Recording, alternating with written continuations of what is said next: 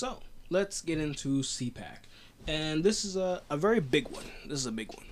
Like, I don't think I've ever covered a CPAC speech on this podcast. I'm not entirely sure, but this one this one, uh, once I started hearing and uh, once I started looking at the, the people speaking and listened to some of their speeches, I realized you know, one, one in the context that this is 2024.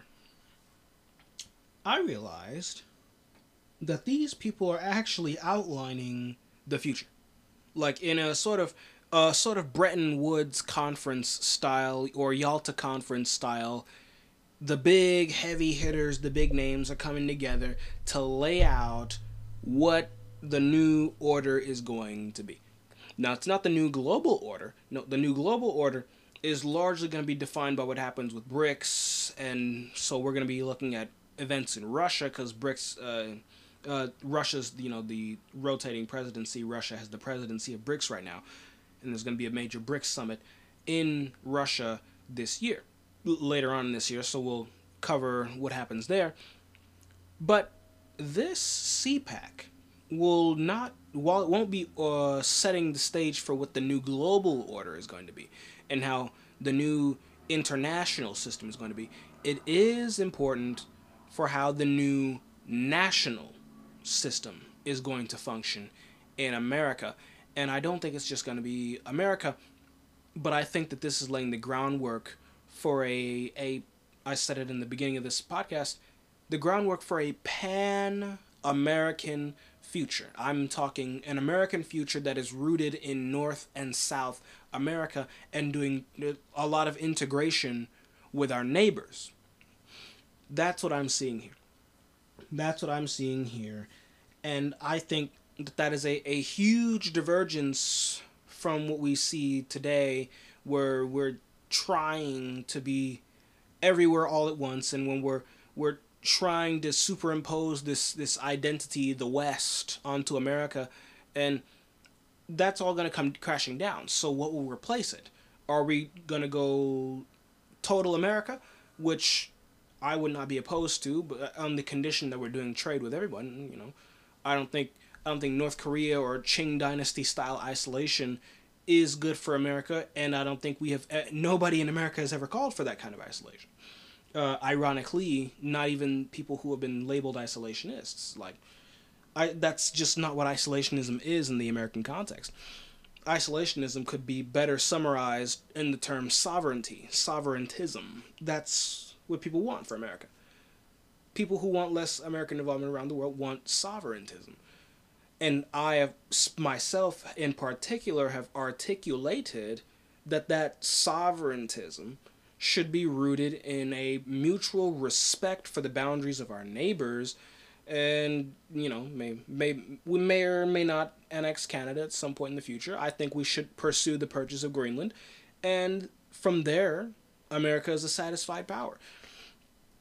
But I have ar- argued that American interests are a lot closer to home than the modern status quo and the modern foreign policy establishment want us to believe, and I would even add in modern historians uh, themselves believe, precisely because it doesn't make sense to have interests thousands of miles from your shores. It just, it just doesn't make sense. Unless you're an empire, in which case, then we have to distinguish between the American empire and the American nation.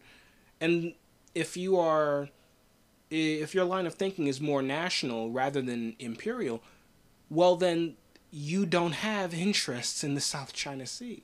You don't have interests in the Indo Pacific. Not past Midway, you don't. I mean, shoot. Uh, Guam, sure, Guam is there, but Guam is 3,000 miles from Taiwan. Oh, well, 2,700. Well, I mean, but if you're thinking nationally rather than imperially, you don't have it. America doesn't have interest in Europe. It doesn't have any more than it has interest in Africa or the Middle East. And so the, we're at a point now where the two Americas can't coexist. The two Americas can't coexist anymore. That's where we're at now. And we're quickly coming to this uh, this fork in the road, this inflection point, if you will, where we're going to have to make the choice which one we are America the nation and will we just go down with the ship because the ship is sinking and fast? Or are we the American nation? And I think that the choice is increasingly likely to be that we are the American nation. We don't want commitments around the world. We don't want to be drawn into everybody's war because of some alliance in some random part of the globe that we don't care about and don't know about.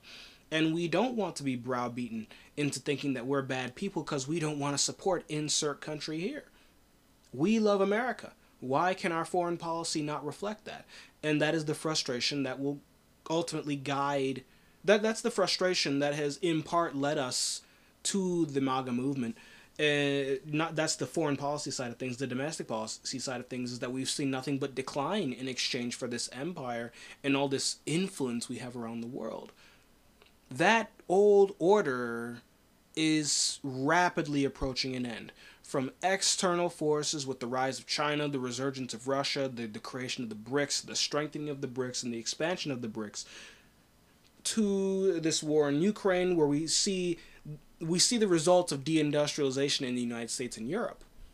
Decline at home, matched with decline abroad, has produced a, a situation where the empire is no longer sustainable. And in the new era, which will define the rest of this century. We're going to be living in a post empire world. Uh, not that no one else is going to have empire, but I'm talking specifically about the American empire. We're going to be living in a post American empire world.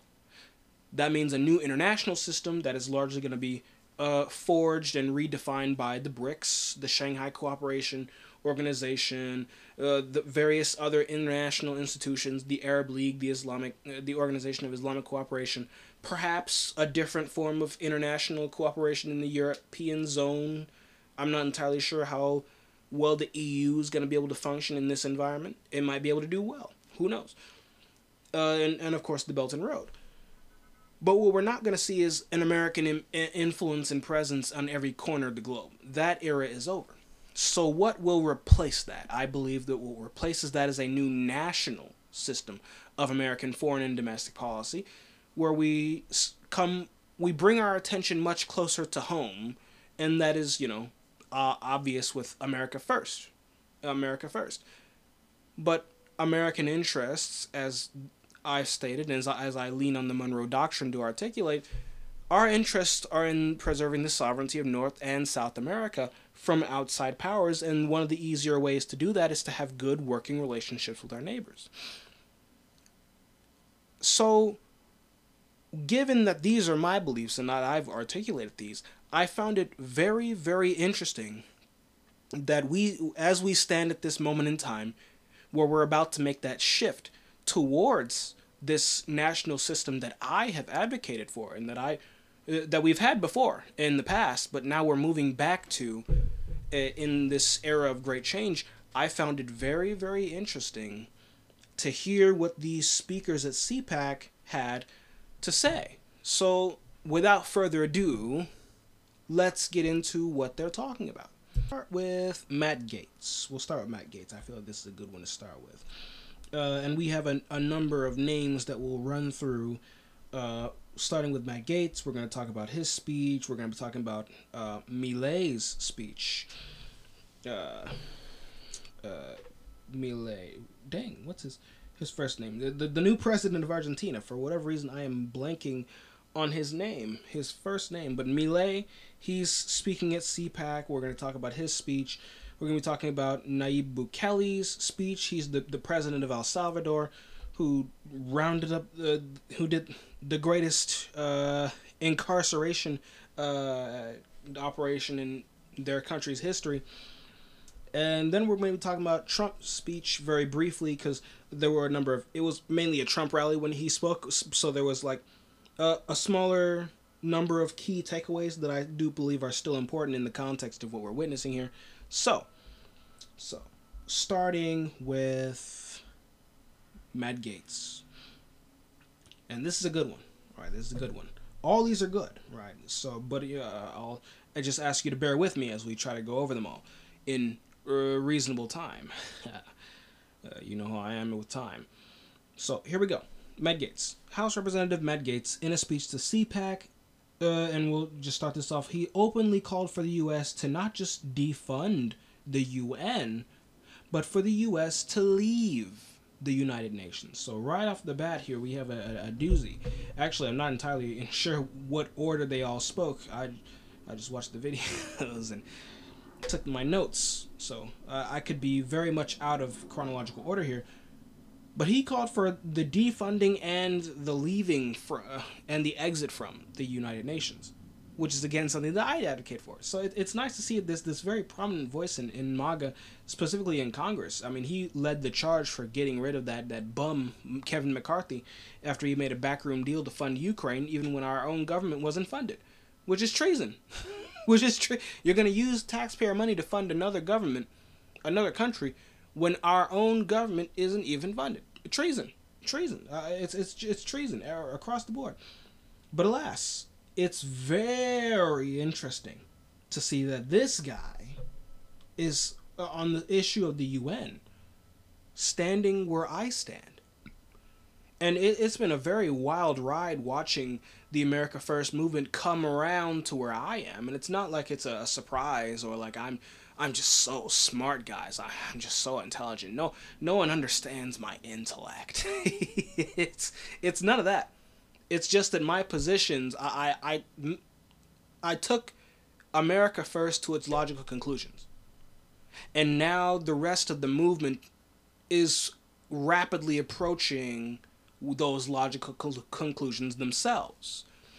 Uh, and the events of the day are sort of speeding up this process where now we have one of the most prominent members of Congress, the most prom- one of the most prominent members of the House, coming on stage at CPAC, one of the biggest political events in America, during a presidential election year, and before an entire audience of not just MAGA, not just America Firsters, but of any American who bothers to watch what the Republicans have to offer here. He has called for the United States to defund and leave the United Nations. Now, he does so for different reasons, but this is what I've been calling for. I've been saying this. The United Nations is a danger to our sovereignty. He has come around to my position because that is the logical end result of putting America first. You can't have America and the UN first. You can't have America and its allies first. You can't have America and Israel, America and Ukraine, America and Taiwan. You can't have America and first. America first, there's no room for other countries. It's very simple. And because of the increasing fervor to put America first, precisely because of how much is being given and doled out to foreign countries and to foreigners living in our own country, illegal immigrants, well, the the fervor for putting America first just grows stronger by the day, and thus, as it grows stronger, as the frustration grows, the, natural response is to take the concept of America first and to become, you could say, more radicalized with it. But at the end of the day, being radicalized as an America firster uh, for now, for now, we'll see where this goes 10, 20 years later on. But right now, being radical in the America First position is actually just taking America First to its logical conclusions and questioning what was previously unquestionable, as he has just done with the UN. Defund the UN. And, and now he said this again, uh, very differently than I would have articulated it. He said this in the context of needing to balance the budget, right?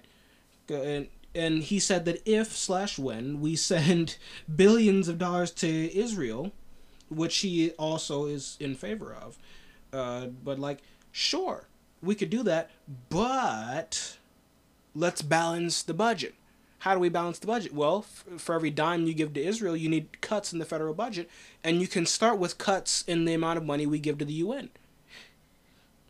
And that's and again, while the rationale is different from what I've said and what I've articulated, perhaps I just have to take the L on that one. You know, I, I can't expect them to be just like me, and perhaps this is a more politically sound way, a more politically savvy way to convince the average American voter that maybe not giving money to the UN is a good idea. We want to fund Israel, but we have we can't just have an unbalanced budget. Let's take money away from the UN. There we go. There we can now we can fund countries.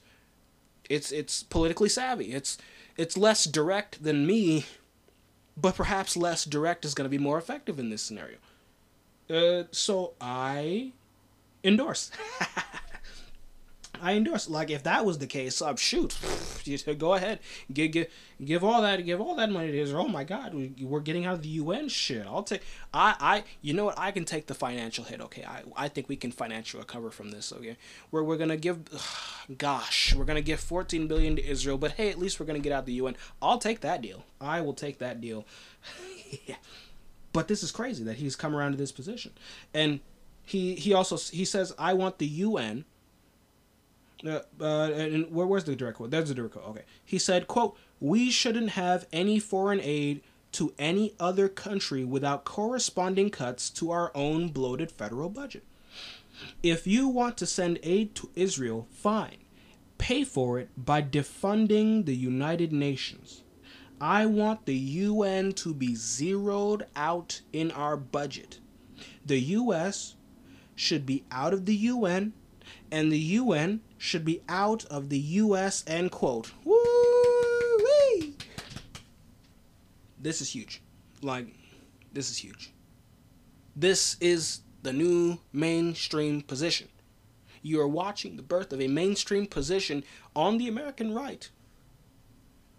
The, the rising, the, the preeminent uh, new American order that is MAGA and the new mainstream in MAGA is rapidly approaching let's get out of the UN. It's not it's beyond let's just defund the World Health Organization.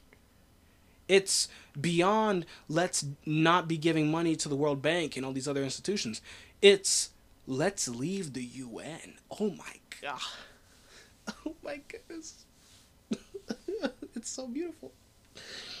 Uh, uh well, let's, well, let's continue. let's continue. He also said, quote, what's really left unsaid in this Ukraine aid debate, he moves on to talk about Ukraine. Quote, what's really left unsaid in this Ukraine aid debate is that Europe's fecklessness is a direct result of them becoming national security welfare queens, largely at your expense. And he's talking about the crowd of Americans our European allies, which consist of some very wealthy nations, under, underspend on their own defense because they dupe you into paying for much of it. End quote. A shot across the bow at NATO that goes beyond almost as far as Trump when he says, "Yeah, you know, we just won't defend you if you aren't paying your dues. If you aren't paying your dues, we're not going to defend you." You're not honoring your end of the, the contract that says you have to spend X amount of your on your military, so we're not obligated to honor the contract and defend you. That's that simple. Very very real estate businessman uh, type interpretation of that, and they were they they thought they were pissed before. Now it's not just the president of the United States articulating ideas like like this. It's Congress, specifically the most powerful, one of the most powerful caucuses in Congress, uh, the Freedom Caucus. The Freedom Caucus. The America First wing of the Republicans, who ousted a speaker for like the first time in ages in the United States. These are the guys who are whose leader is now or either leader or very avid spokesman of this group of Republicans is now advocating this same position. NATO is on the chopping block, folks. It's just a matter of time. Uh, pull out of the UN, and pretty soon it's going to be pull out of the, the the NATO. Pull out of NATO. When when Ukraine loses, oh my God! Imagine how fast positions are going to change on NATO when Ukraine loses after everything we gave them and the hundreds of billions of dollars we gave them, no one's ever going to want foreign aid to be given to other countries ever again. No one's going to want to now have to defend a demilitarized Europe from a, a, Russia that's stronger than it's ever been. NATO is going to be a non-starter in the new America. And that is a lovely development from an American perspective. If you're European, you might have mixed feelings on that. But from an American perspective, uh, specifically in America First, nationalist perspective, not an American internationalist perspective, because there are different American perspectives. I won't claim to be the only one. But from an American national perspective, this is magnificent. This is this is beautiful. These and this should have been done a long time ago, but the the fact that I get to live through all this is so exciting. But and Gaetz he also went into he criticized France and Spain in particular, noting that they spend less on their militaries than we do on the Departments of Labor and Interior, respectively. Uh, he uh, and he also said, "quote With friends like these, do we really need to be searching behind every sand dune or in every Central Asian cave for more enemies?" End quote. Beautifully said.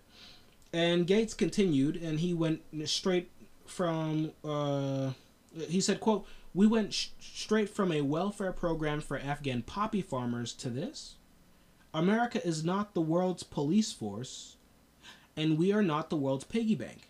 It's not sustainable." End quote. Now that's sort of the last bit of uh, heavy hitting news that I gathered from his speech. He does go on for a bit more before he ends his, his speech. But wow. Wow. Who uh, what? What what? Trump was Trump comes onto the seat in 2015, right? Trump comes on the Who in 2015 before Trump announces his his candidacy, his candidacy. Who in 2015 would have said that ideas like these would become the new mainstream? On a rising, uh, preeminent American political right of of all places. Who who would have said that the right would be would be a dominant and preeminent force in American politics?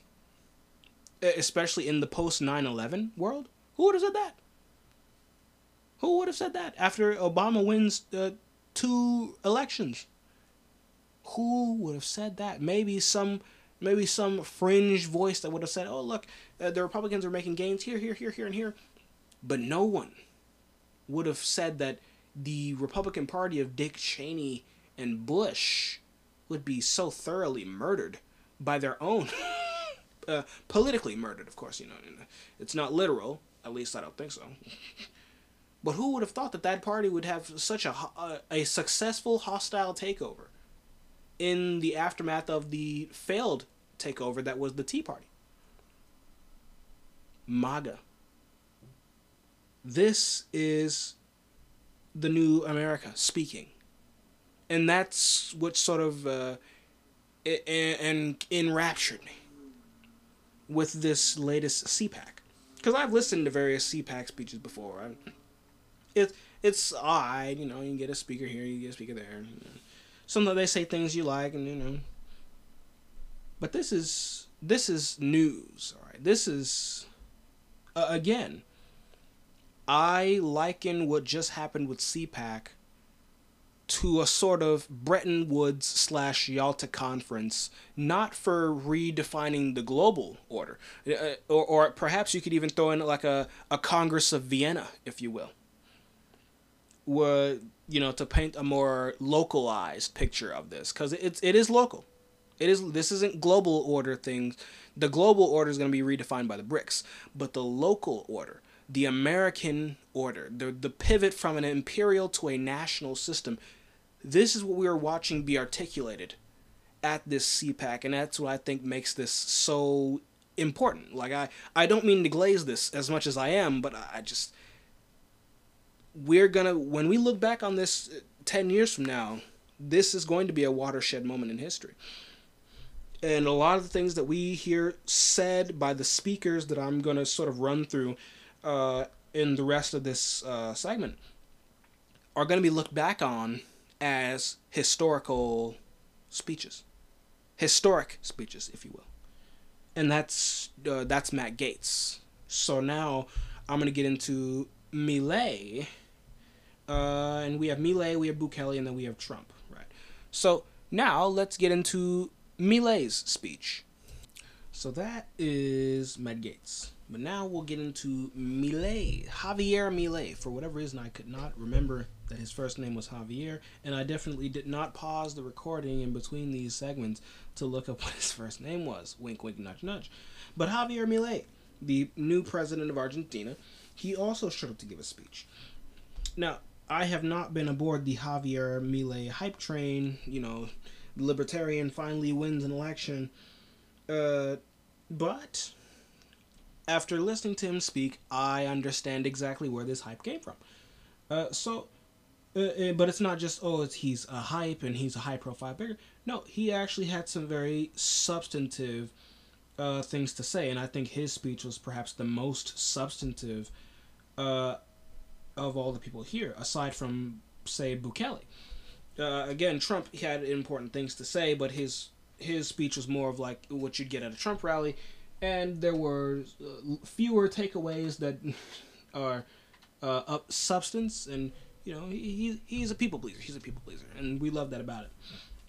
But Milei's speech was very very substantive and was primarily focused on economics and how economic systems influence the freedom or lack thereof of a society. He spoke of the failures of the neoclassical economic model and, and or in other words, socialism, but he refers to it as the neoclassical economic model, uh, model, the neoclassical economic model, and how its proponents don't accept its faults and instead go uh, instead of changing course and adopting new models and new ways of doing things, they double down on failed policy, which is something we've observed uh, in a lot of other areas besides economics. I mean, you look at Ukraine, they doubling down on failure. Look at Afghanistan, doubling down on failure. It's a habit. It beyond that goes beyond economics, but particularly as it pertains to economics, you uh, when you look at socialists, no none first of all, none of them agree on what real socialism is. And so, with no agreement on what real socialism is, you can never have an agreement on when socialism has failed. It's a circular logic that because we never consented to what real socialism is, real socialism has therefore never been tried before. But alas, uh, understand that when he says neoclassical, that you could substitute socialists for that. But I'm going to be quoting him, so I'll, I'll probably end up being uh, I'll probably end up saying neoclassical economics a lot. But alas, he attributed this uh, refusal to change and adopt new ideas in the face of failed ideas uh, that the proponents of uh, socialist or neoclassical economic theories, uh, this this frustrating habit of theirs, he attributed this to the idea that this model hinged on a sort of zero sum view of economics, where someone cannot win without someone else losing. Uh, which itself is an idea that stems from the assumption that there is a sort of limited number of opportunities in a society, and that someone winning, i.e., gaining or taking advantage of an of an opportunity or more multiple opportunities, somehow robs others of those opportunities and therefore hurts them, which again is the idea that you winning means that someone else is hurt, which when you combine that with the idea that going out of business is an absolute some is an absolute negative. Uh, a company going out of business is an absolute negative, and a business succeeding is therefore the, the result of that, and that the success of one business can only ever be negative because you're putting someone else out of business. It leaves no room for the idea that that business succeeded because people were winning. The idea of a, of you succeeding in this uh, sort of interpretation of economics doesn't factor in that in capitalism you have to provide a service in order to win. You have to benefit other people in order to win and get ahead. So if you put someone else out of business, it's because you are providing a greater service for either a greater price or a greater quality. Or perhaps you have a better technology, right? And so you putting that other guy out of business makes way for the expansion of this better technology, which improves the lives of other people including the people who just got out, put out of business because now they have get to use your product, and the society as a whole improves. But the idea that there's a limited number of opportunities doesn't allow for that line of thinking. However, the idea that there are that the number of opportunities in a society are not static, but can be expanded by new technology and new developments and by better business. That is where Milei is coming from here. So uh, there's that. Uh, he and from the from the idea that you know someone going out of business is an absolute negative, uh, you get from that the basis of the subsequent idea that you need government to regulate who wins and loses so that you can control and mitigate the damage from someone winning in an economy because he's doing so much damage to everyone else because in order for him to win someone else has to lose this again this zero sum view of economics and so therefore if, if it's zero sum then you need the government to come in and mitigate the damage from people losing, and in some cases, prevent others from losing. Or in Milei's words, the socialist method.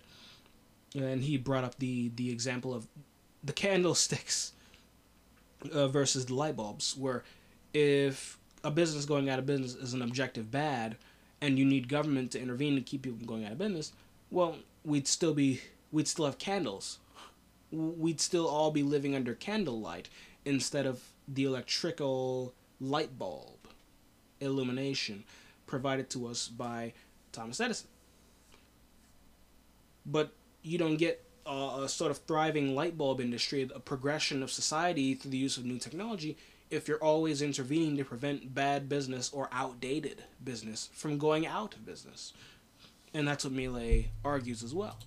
He emphasized the importance of private property rights and the mutual consent required for the exchange of goods, saying that the government, one, doesn't need to intervene between two consenting parties, and two, the intervention disrupts the mechanism for determining the value of a good, which is price. So the, the dollar, which is usually measured in dollars in modern times, but price is the mechanism for determining the value of a good because it's sort of an, an aggregate of what people are willing to pay across the various spectrums of what that price might be. Government intervention disrupts this and gets in the way of the price mechanism, and this can lead to shortages if the price is set too low, lower than what the actual cost of doing that business is or acquiring that good. And you can see this in various socialist models that have been tried in the past, where they'll try to institute price controls on certain goods. And the result of instituting price controls is that you set the price uh, at a point where the business can't make money off of the sale of that good, and thus any loss that the business suffers can't be made up for through profit. And so gradually either either the business goes out of business uh, or somewhere along the line the people who provide the good go out of business because now they're not able to sell that good at a price that that makes their operations sustainable because the, the lower down on the sort of value added scale you get the lower the price is that you can even afford to sell your stuff for so the government comes in and says you have to sell it for this price. Well, you're fucked. yeah, And that's uh, the difference between government intervention and the sort of libertarian perspective of no government intervention. Because intervention gets in the way of price. And price is the mechanism by which you can determine the value of goods. Now, he also talked about the importance of competition, the division of labor, and the idea of social cooperation, which is derived from trade because trade isn't just done between countries; it's done between people within a country, within a, within a locale, within a town. I mean, when you buy shoes uh, from somebody in the store, you're doing trade with somebody in a city, and that guy in the city is doing trade from somebody either with a manufacturer or with somebody in another city. But trade, uh, we do trade every day. When you go buy things at the store, that's trade. You you give dollars and you get goods. And the the core premise here is that you aren't gonna be you're, you're gonna be less likely to fight your neighbor if you need him to buy your stuff. You're going to be less likely to fight your neighbor if you have to buy his stuff. Trade equals peace. The voluntary exchange of goods creates cohesion in a society. And if the parties involved in these exchanges are consenting, then everyone wins. It is win win. Milei talked about how per capita GDP for societies around the world remained about the same from the year zero, the year of our Lord, zero, all the way up to the year 1800.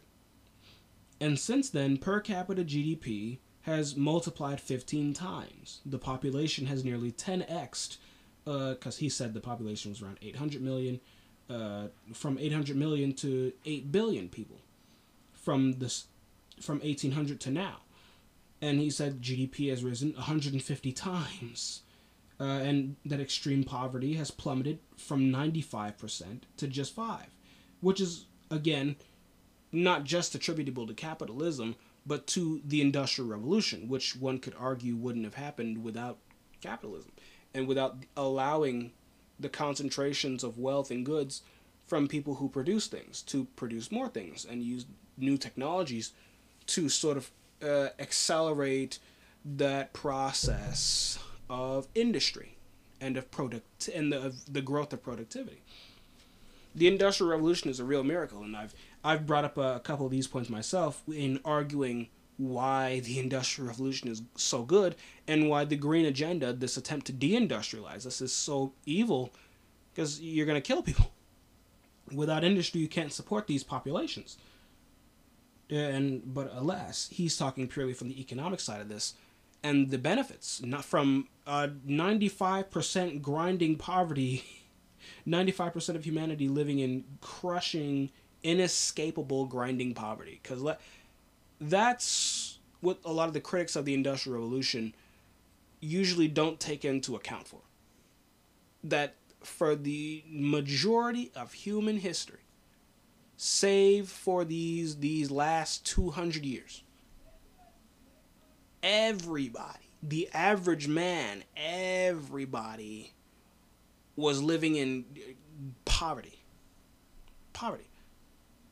With uh, like a, a, a small single digit or in the case of the, the, the wealthiest societies in the world maybe double digit percentiles of people living in any kind of true affluence but the majority of humanity lived in poverty. And yet today, when the population is 8 billion, a smaller percentage of that 8 billion people lives in poverty than the percentage of people who used to live in poverty before, when the population was an order of magnitude smaller. This is attributable to capitalism. The dominant economic system that was in place over the course of this transition. Uh, we could also attribute that to the Industrial Revolution, but that's a, a separate argument. And he says that this was achieved through the concentrations of wealth and capital, inevitably giving birth to monopolies, which Milei says promoted this unprecedented era of prosperity and well being. He says this on the premise that if a company outcompetes other companies, the ultimate beneficiary of this is the consumer, who gets a better product at a better price. And so long as you have a free market system, then the monopolies can and will go out of business if they lose their competitiveness because other businesses will be free to rise up offering better products, better prices, or both. Uh, now, the real world uh, in I, I, I was about to say interpretation. The real world practice of this is that a lot of these monopolies, when you get that kind of power, the natural uh, tendency is to jump into politics and to tip your hands on the scales to have policy benefit you rather than your competition. And so that there is, you know, uh, a counterbalance to this idea that monopolies um, are not bad for a society or that monopolies get become unproductive. But uh, that is again sort of where I diverge from him on this. He says that there's not necessarily anything wrong with a monopoly in and of itself but we all understand that when you when you win the competition, you're when you're at the top, you're less likely to be competitive, and that's true of everybody. You're you're not as as hungry as you were when you were number 30 or number 150. And so there are real world examples of why monopolies usually don't benefit society as much once they reach the top. But again, in the context of a free market society, free market society, the monopoly will go out of business in time if it becomes uncompetitive because new people can spring up and this is part of the way that uh, standard oil lost its competitiveness before being broken up because you had lots of other oil deposits being discovered around the country and new businesses springing up all the time and carnegie while he had vast power he was not the only game in town, and in certain locales, he wasn't a, a game in town at all. And there was also ship making. So, monopolies are rare. Monopolies are true rarities, uh, precisely because of how competitive you have to be to even establish your position at the top. So, while they are rare and more likely to be spawned by way of government policy than anything else, Milei argues that there is nothing inherently bad about having a monopoly. And that's sort of just a, a difference between me and himself and myself. But you can understand where he comes from when he says this in the context of a free market capitalist society. And this contrasts to the neoclassical interpretation, which uh, says that monopolies are an objective bad in society. And we just went over a couple of the reasons why you could reasonably believe that they are. He also went on to talk about how overregulation impedes economic freedom and in turn impedes the well-being of the society at large. He brings up the inter the intentional desire of Marxists to reduce population and again going back to the, the climate crisis agenda which wants to deindustrialize the world, the only outcome of which is going to be depopulation because if you don't have industry, you can't support a post-industrial uh, uh, revolution population. But I'll digress. He brings up Marxist always saying that because there's a limited amount of opportunities, you can't have more people because more people will simply not have opportunities, so it's better to, to kill people. And we see this uh, manifest with the green agenda. Uh, so he, he brings this up. And he also sort of uh, went down the list of why they're wrong. And how these th- this interpretation of economics doesn't just lead to attempts to uh, reduce the population, uh, but but he also covered the various uh, specific ways in which this attempt to reduce the population is done, from birth control to Planned Parenthood to peak oil. You remember peak oil? How we're going to reach peak oil, and then oil production was going to decline. Uh, where are those? Where are those experts now? Uh, and then there's, uh, of course, now climate change, which I've mentioned like three times in the last five minutes. All these excuses to justify less consumption, less uh, people, less prosperity, less economic growth, always less, right? There's never let's do more and let's become more productive. It's no, there's a limited amount, there's a limited number of opportunities, technology is stagnant, uh, you there's only so much food that you can afford to create for people so you just have to have fewer people. And that's that's the logical end conclusion of the, these kinds of lines of thinking these zero sum lines of thinking. And it's only when you adopt zero sum lines of thinking that you can justify trying to reduce the human population. And again this runs contrary to human history which usually innovates its way out of problems when presented with problems. But and that's what Milei says here. And you're more likely to get these innovations in a free society, in a free market economy, because people will have an economic incentive to create these problems, to create the solution to these problems. And then, of course, he talks about how climate change, uh, the Earth's climate has been changing, and uh, the, the Earth's climate changes, and it's been changing long before humans were on the planet. That's what he, he literally says that. And he instead poses a view of the world that understands uh, that humanity is not a, a cancer to the world. but is actually a good to the world. We don't have to play by a, a, a set of rules that say that there is only opportunity, this X number of opportunities, and therefore you can only have X number of people. No, you can create new opportunities.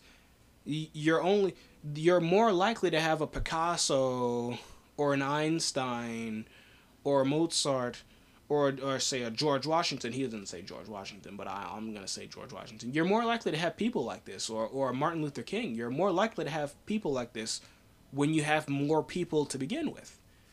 You're more likely to get people like this when you have 10 million people than you are if you have just 10 people. And that's just an objective reality. And thus, you're more likely to innovate your way beyond problems if you have more people and more minds to put together. It's it's a humanist worldview, a capitalist humanist worldview that he has put forth at CPAC. Now, the reason I just covered Milei's hour long lesson on basic economics is because I believe that given Milei's popularity within the MAGA movement and the fact that he's speaking at CPAC in 2024 to begin with, that this view of economics, that this view on the world and this rejection of the zero sum approach to economics and an embrace to free market capitalism as the more moral and more righteous and more human economic system, I believe that this view of economics will become the new baseline for the Western Hemisphere's understanding of economics as a whole, with America in particular adopting this understanding.